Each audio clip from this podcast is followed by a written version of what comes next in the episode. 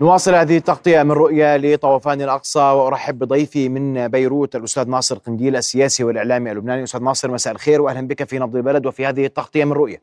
يسعد مساك ومساء الأردن ومساء فلسطين ومساء القدس أولا وأخيرا. رؤيا بودكاست.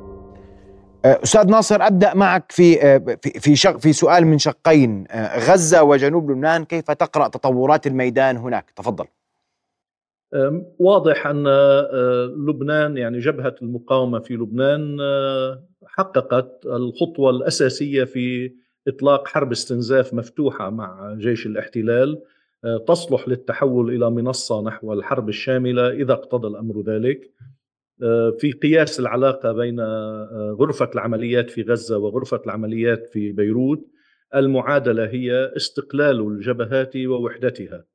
أن حركة حماس آه، هي حركة وطنية فلسطينية مستقلة قررت خطتها وخطوتها وأنجزت انتصارا باهرا غير معادلات موازين القوى مع جيش الاحتلال. الآن هي في عين العاصفة. آه، جبهة المقاومة في لبنان ملتزمة بأنه ممنوع أن تسقط جبهة غزة ممنوع أن تهزم المقاومة في غزة لكن غرفة عمليات غزة هي التي تقرر اللحظة التي يجب أن تتوسع فيها حدود المداخلة من جبهة لبنان إلى مستوى الحرب الشاملة المفتوحة. حتى ذلك التاريخ الغموض آه، يخدم آه، لأنه يربك قيادة جيش الاحتلال في تقدير الموقف وقد تحدث نتنياهو اليوم وبالأمس وهو يقول لا نعلم إذا كان حزب الله قد قرر دخول الحرب. الأمريكي مربك أيضا آه، تقدير الموقف تجاه غزة يأخذ بعين الاعتبار في كل لحظة ماذا سيجري على الجبهة اللبنانية. بالمقابل ثلث الجيش الإسرائيلي على الأقل مجمد آه، تجاه جبهة لبنان. آه، جزء من المستوطنين زاد عن الخمسين إلى سبعين ألف رحل من المنطقة ومثله رحل بإرادته. وهذا إرباك اجتماعي واقتصادي غير قليل. الجيش متوتر من خشية المواجهة مع حزب الله نظرا للسمعة التي تراكمت في نفوس الجنود والضباط تجاه ما ينتظرهم في حال مثل هذه المنازلة. الرأي العام الإسرائيلي في حالة اضطراب تجاه آه، تاريخ علاقته بحزب الله وخطاب آه، السيد حسن نصر الله له مكانة خاصة في الحرب النفسية في العلاقة مع كيان الاحتلال. آه، كل هذه العناصر هي عناصر تتجمع لتشكل آه، عنصر اللوحه الأبرز. إذا مضى الاحتلال نحو العملية البرية تقدير الموقف يقول أن المقاومة في غزة قادرة أن تلحق به الخسائر وأن تنتصر وأن تحطم هذا الجيش كما حطمته وهي في حالة الهجوم. لكن فيما لو لا سمح الله آه، اقتضى الأمر أن تفتح الجبهة وأن توسع الجبهة هي مفتوحة أصلا. آه، لتتساقط الصواريخ لأن هذا الذي نعنيه بفتح الجبهة أو توسيع الجبهة. فالمقاومة في لبنان مستعدة لكنها تدرك أن هذا مخاطرة أن هذا يرتب على الداخل اللبناني أعباء كبرى. آه، لبنان آه، في وضع اقتصادي صعب وفي وضع سياسي منقسم. كلما استطعنا تجنب الحرب الكبرى سيكون هذا ايجابيا لكن إذا فرضت هذه الحرب كخيار لابد منه من أجل حماية المقاومة وحماية غزة فالمقاومة لن تتردد لسببين. الأول أن المقاومة مدركة بأنه إذا نجح الاسرائيلي بسحق المقاومة في غزة وتهجير سكانها إلى مصر سوف يستدير لتهجير الضفة وسحق مقاومتها وتهجير سكانها إلى الأردن ثم سيأتي إلى لبنان فنؤكل جميعا يوم يؤكل الثور الأبيض والأمر الثاني هو أن المشروع السياسي المرادف للحديث عن سحق المقاومات هو مشروع واضح صفقة القرن أي تصفية القضية الفلسطينية. كما قال ولا عيب أن نستعين بما قاله آه، الحكام العرب خصوصا إذا كنا نتحدث عن الدولتين المتضررتين مباشرة من مشروع الاستهداف الإسرائيلي مصر والأردن. كما قال الرئيس المصري أن هذا تصفية للقضية الفلسطينية. وكما قال الملك الأردني أن هذا قفز فوق جوهر المشكلة وهو أن تجاهل حل القضية الفلسطينية هو الذي يؤدي إلى الانفجارات المتسلسلة التي تتجدد آه، كل عقد من الزمن أو أكثر. نعم. وبالتالي المشروع المرادف هو مشروع إنهاء القضية الفلسطينية. لبنان بكل طوائفه ومكوناته السياسية آه، في دستوره ومقدمة دستوره وضع رفض التوطين. والكل يعلم في لبنان أن تصفية القضية الفلسطينية تعني تصفية حق العودة. وبالتالي حق العودة عندما يصفى يعني التوطين هو البديل. فإذا المقاومة في لبنان بالإضافة إلى الواجب الديني والأخلاقي والوطني والقومي بالوقوف إلى جانب شعبنا الفلسطيني في قضيته المحقة وهي قضية كل العرب المركزية الأولى يخاطب الداخل اللبناني بهاتين المعادلتين اللبنانيتين. يقول إن لبنان إذا حيد نفسه الآن من الحرب فالحرب آتية إليه. ويقول أنه إذا قيد للاسرائيلي ومن خلفه الأمريكي سحق المقاومة الفلسطينية فإن البديل السياسي المطروح على الطاولة هو التوطين كبديل لحق العودة، اذا يطلب من اللبنانيين مؤازرته في معادلة ثلاثية. تقول نحن لسنا على الحياد، تقول ثانيا نحن سنسعى إلى تفادي التورط في حرب مدمرة، وتقول ثالثا إذا فرضت هذه الحرب فإن علينا أن نخوضها لا أن نخشاها. لكن أستاذ ناصر ما أفهم من كلامك أنه أن أن حزب الله لن يدخل المعركة في حال الدخول البري آه، من قبل قوات الاحتلال مباشرة. سينتظر متى قدرة المقاومة في غزة على آه، الحاق الهزيمة بالاحتلال. إذا ما تغيرت هذه المعادلة تغيرت توازناتها سيدخل حزب الله المعركة سواء بالصواريخ أو برا. يعني دعني نعم دعني أعدل قليلا في. في استنتاجي آه، اولا آه، بالنسبة لحزب الله هو آه، يعني ملتزم نتحدث عن الحرب الشاملة نحن لا نتحدث عن توسيع الجبهة الجبهة من اليوم الأول حتى اليوم الذي نحن فيه الآن يعني الأحد في 8 تشرين أول بدأ حزب الله أول قذائف على رويسات العلم في مزارع شبعة وكل يوم تتوسع الجبهة عمقا وبحجم النار وبحجم الاستهداف اليوم حزب الله تقريبا صار عدد شهدائه 25 شهيدا 25 شهيدا. وبالتالي نحن لا نتحدث عن نزهة نتحدث عن معركة حقيقية. الفريق سعد الدين الشاذلي رحمه الله يقول إن حرب الاستنزاف كانت هي القاعدة التي وفرت النصر في حرب تشرين. وما يجري الآن على الجبهة على الحدود اللبنانية هو حرب استنزاف بكل المعايير والمقاييس. كل المواقع الأمامية الإسرائيلية دمرت فيها الدبابات والتحصينات وأجهزة الرادار والرقابة الإلكترونية والكاميرات إسرائيل الآن في عمى كامل تجاه جبهة الحدود مع لبنان. نتحدث عن الحرب الشاملة، يعني عن تساقط الصواريخ فوق المنشآت الحيوية لكيان الاحتلال، لأنه يمكن في سياق التصعيد التدريجي أن نصل إلى عمق 10 و15 كيلومتر ولا تكون بعد الصواريخ قد تساقطت وتستمر عملية الاستنزاف وعملية اخراج المستوطنين من مستوطناتهم وإلحاق الأذى بتماسك جيش الاحتلال وصلابة معنويات جنوده وضباطه، لكن لا نذهب إلى الحرب الشاملة. الحرب الشاملة هنا إذا تتوقف على قراءة ثلاثة عناصر. العنصر الأول أنه كلما بقي العنوان الفلسطيني حاضرا لنكون صريحين العالم العربي جرت تعبئته طوال عقدين على الأقل بلغة عدائية تجاه حزب الله واستطرادا تجاه إيران.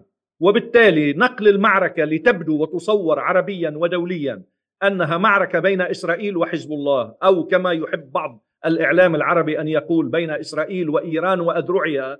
هذا يعني خسارة واسعة على مستوى الشارع العربي تحقق عكسها بفضل الراية الفلسطينية. هذا تدركه المقاومة في فلسطين وتدركه المقاومة في لبنان. وهذا ينسحب أيضا على المعادلة الدولية. لذلك ثمة ابتزاز مستمر لحزب الله. متى ستدخل وتطلق الصواريخ في بعض خلفياته صادق لأنه يرى هول المجزرة والمذبحة الفلسطينية؟ لكن على مستوى النخب هو مشوب ببعض المداخلات التي تريد أن تتخلص من الثوب الفلسطيني الذي أحرج العرب وأحرج العالم وأخرج الشارعين العربي والعالمي. هذا عامل يؤخذ في الحساب. العامل الثاني أن الذي يقدر في المعركة البرية يعني حزب الله لا يضع حدثا بعينه. يعني يقول إذا بلغ عداد الشهداء في غزة كذا نحن ندخل. ابدا. ولا يقول إذا بدأت العملية البرية ندخل أو لا ندخل. أو إذا ضعفت مش هو الذي يقدر. في معادلة العلاقة في غرفة العمليات المركزية بين لبنان وغزة المعادلة هي أن غرفة عمليات غزة هي التي تقدر. هي تقول الآن هي الساعة. افتحوا ناركم بلا حساب وبلا آه، معادلات. اذهبوا إلى النهاية. عندما تقول غرفة عمليات غزة هذا قطعا في اللحظة ذاتها المنصات الصاروخية آه، تأخذ إحداثياتها ومهماتها محددة وستنطلق الصواريخ. فالمعادلة هي هنا. قد يحدث هذا لاعتبار لا علاقة لا تبدأ الحرب البرية مثلا. واحتمال كبير الآن نحن في دائرة تقاذف كرة نار بين الأمريكي والإسرائيلي اسمها الحرب البرية مربوطة بمن يضمن عدم تدخل حزب الله. الإسرائيلي يقول للأمريكي هذه عليك. والأمريكي يقول أنا لم أتعهد بهذا. وبالتالي قد لا يذهب الإسرائيلي للحرب البرية ويتعامل باستمرار مع استمرار عمليات على القشرة. توحي غدا العملية البرية بدأنا بالتحضير أنجزنا بعض التقدم قتلنا كذا من قادة حماس دمرنا كذا من المستودعات مثل حرب تموز 2006 وما جرى من عمليات حرب برية في 2006 كان على القشرة وأصيب بفشل ذريع ومجازر دبابات. ومعه عملية القتل المستمر. في تقدير موقف قد تأتي لحظة تقول غرفة عمليات غزة إن حجم الضغط الإنساني بات يستدعي تفجير الحرب الشاملة. إن المستشفيات ستتوقف. إن غرف العمليات سوف تنقطع من الأكسجين. إلى آخره. هذا تقدير موقف لغرفة عمليات غزة أن تقول الآن هي الساعة.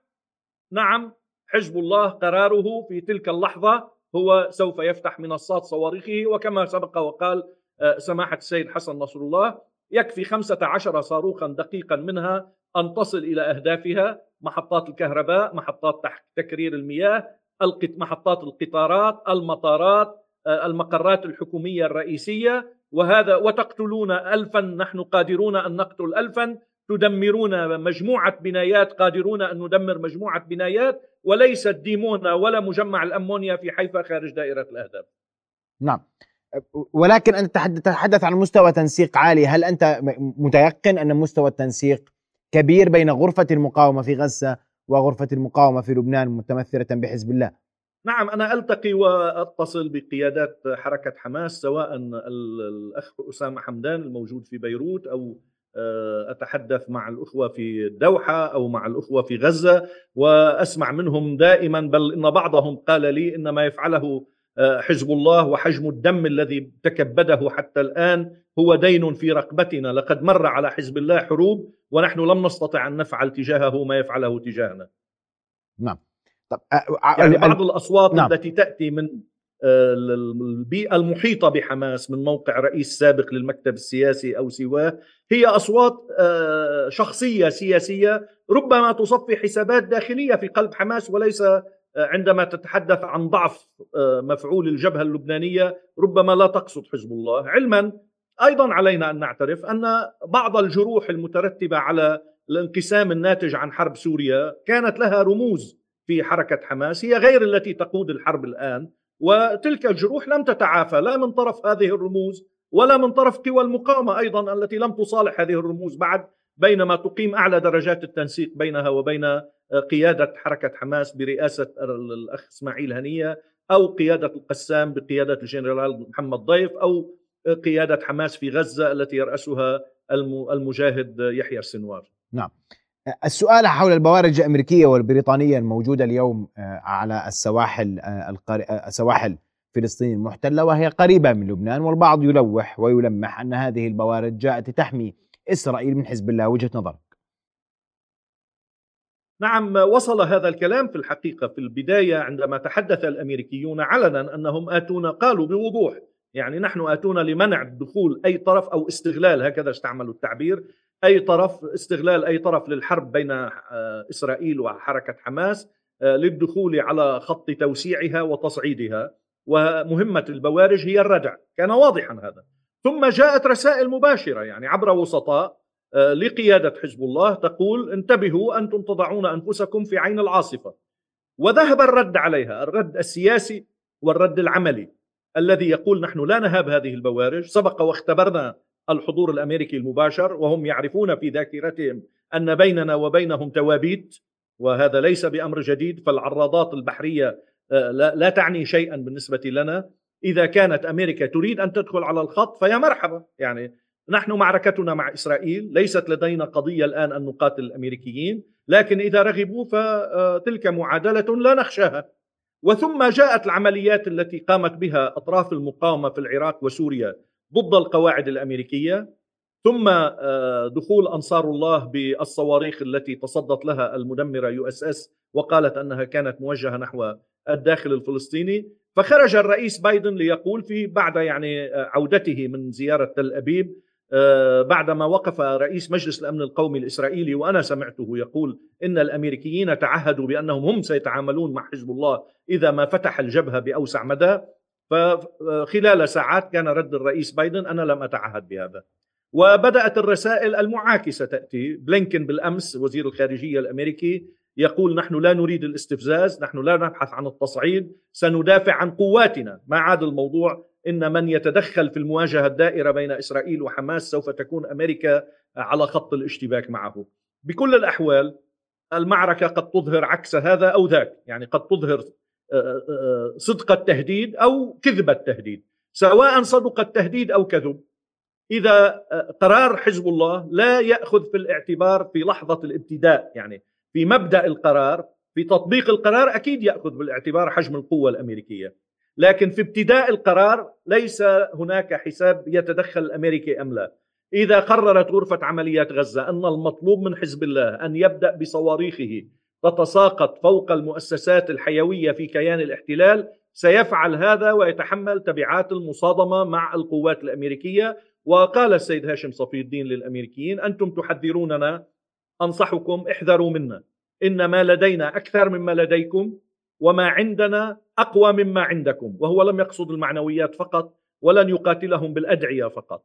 في حقيقة الأمر يعرف الأمريكيون وأنا هنا لا اذيع سرا إذا قلت أن الأمريكيين بعد حرب أوكرانيا كل الصحف الأمريكية كل التقارير كل الدراسات تقول إن مخازن الذخيرة لديها نفدت وإنهم الآن يأتون يعني بالتتابع بما تنتجه المصانع لإسرائيل من قذائف ال 155 وصواريخ الباتريوت وهما عصب الحرب.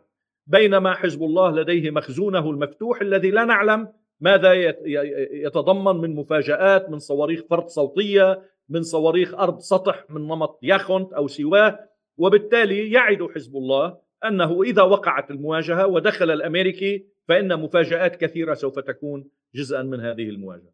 أشكرك كل الشكر طبعا هو لا يسعى إلى هذه فضل. المواجهة. يعني هو لا يسعى إليها ابتداء لكن أقول إذا وقعت فهو هذا لا يعدل التزامه تجاه فلسطين. نعم.